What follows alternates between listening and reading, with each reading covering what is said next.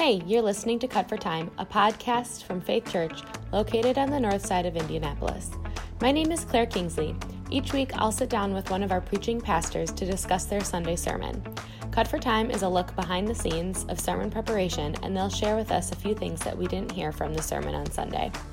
Thanks for listening.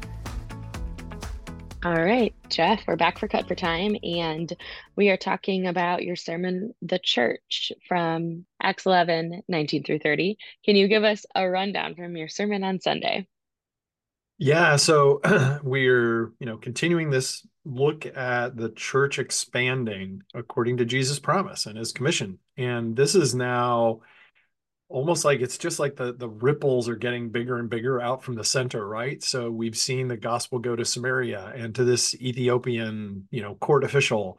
And then peter's at this gentiles home in caesarea. But now for the first time the gospel has crossed like a really major boundary which is not God-fearers, not people that, you know, okay, they're Gentiles, but they have some awareness, respect for the Bible and the God of the Bible. These are just like pagans. And for the very first time, we see some Jewish followers of Jesus crossing these cultural boundaries and ethnic boundaries and taking the gospel to Gentiles and how God is working through that in really significant ways. And so what we see is there are some similarities to what we've heard before about what the church looks like and how the church expands. But there's some differences too that, that get brought out. And that's what I kind of focused on, which is this new identity as Christians that becomes our primary identity. because uh, Luke mentions this is the first time that followers of Jesus are called Christians, because there's no cultural or religious or ethnic or linguistic identifier that encapsulates all of these people. Sure. Because there's sort of a conglomeration of all these different backgrounds. And so the church has now become something that's not uh, contained within a cultural group or an ethnic group or a particular location.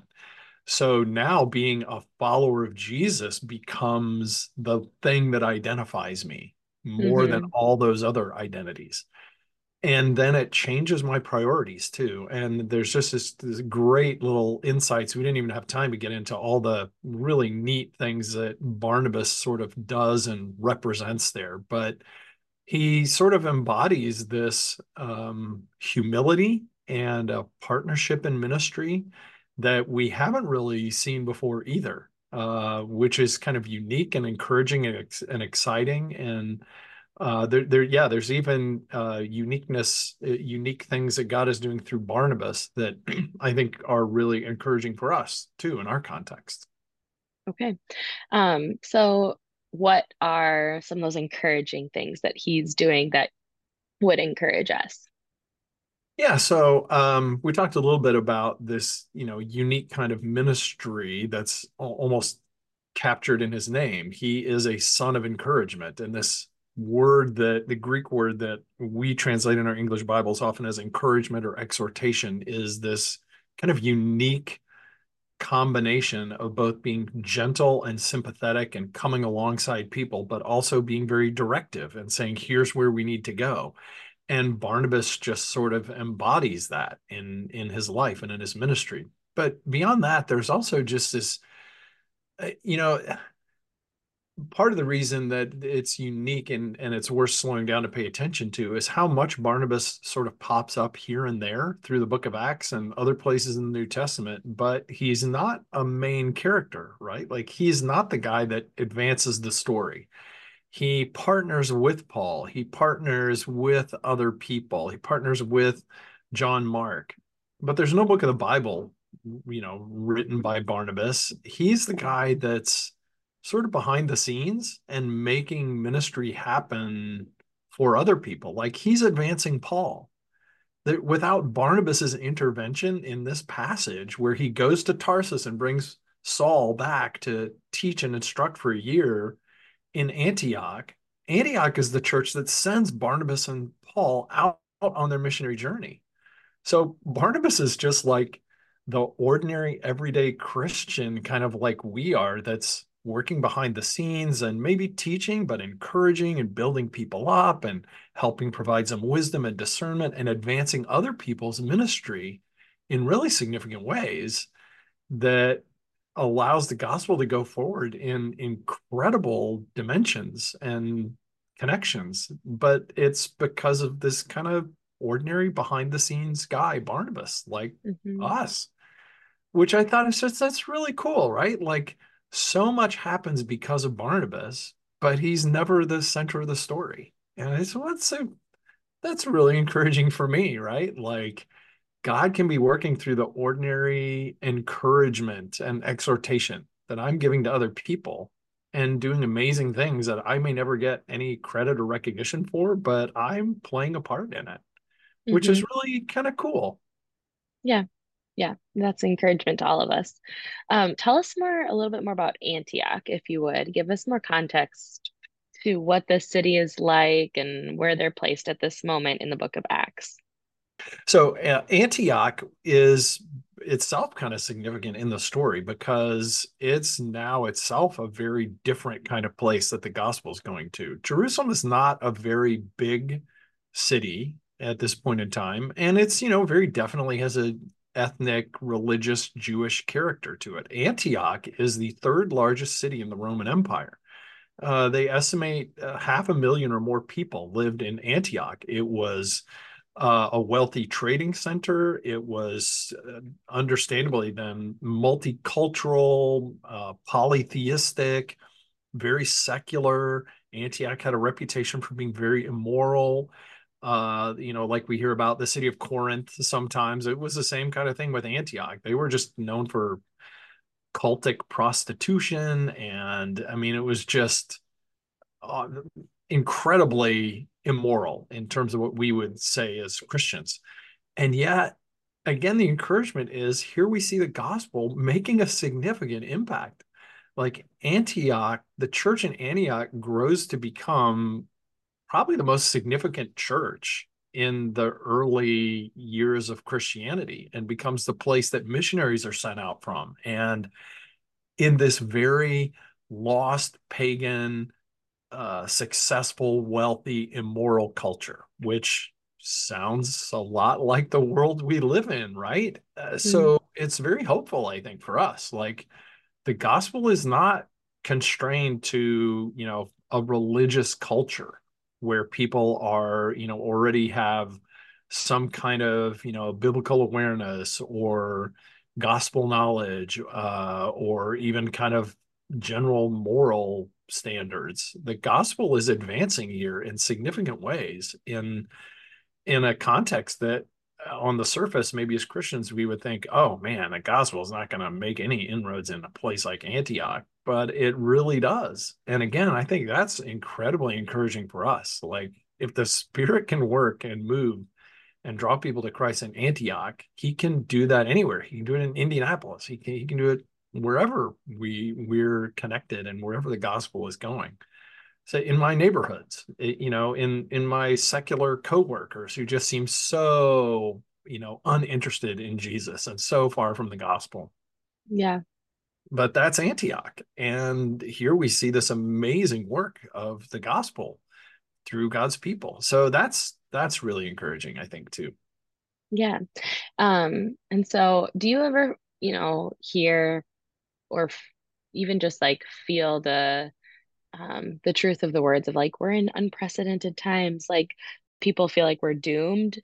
When you hear people say that, do you feel like this example of the gospel working its way into Antioch is how you say like no like it's it's really not that much different or do you think yeah it is different but I still believe in the power of the gospel you know um yeah I mean sure it's it's of course it's different because it's you know a iron age city of 2000 years ago in the Roman Empire and so obviously a lot of things are different but human nature is not any different and mm-hmm. big cities always have those same kinds of both challenges and opportunities, right? Like there's a lot of ideas floating around, but that means there's a lot of immorality. There's a densely packed in population. I mean, in like you can read the Roman histories and there's disease and warfare and you know people bemoaning the you know immorality of the culture and corruption and and all those kinds of things. So in a lot of ways it's very much the same kinds of challenges.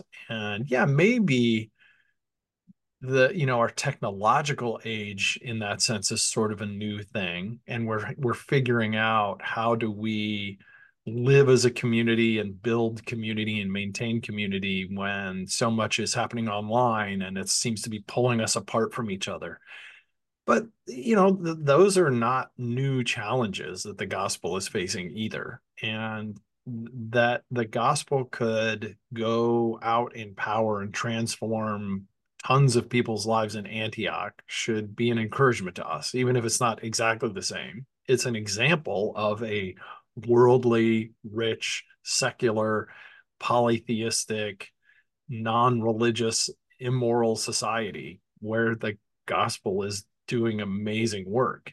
And, and I think that's, you know, this is again sort of the a transition into this next big outward movement of the gospel through the book of Acts, where we're going to see these missionary journeys where Paul and Barnabas or Paul and Silas are traveling to all these different kinds of cities and contexts. And we're seeing the gospel make an impact in mm-hmm. Ephesus and in Corinth and in all kinds of cities where you know, from starting from Jerusalem or Judea, you would think, how in the world is that gospel message going to be relevant to people in Thyatira or Laodicea, and yet it is, and it works, and and that's what gives us hope and encouragement too.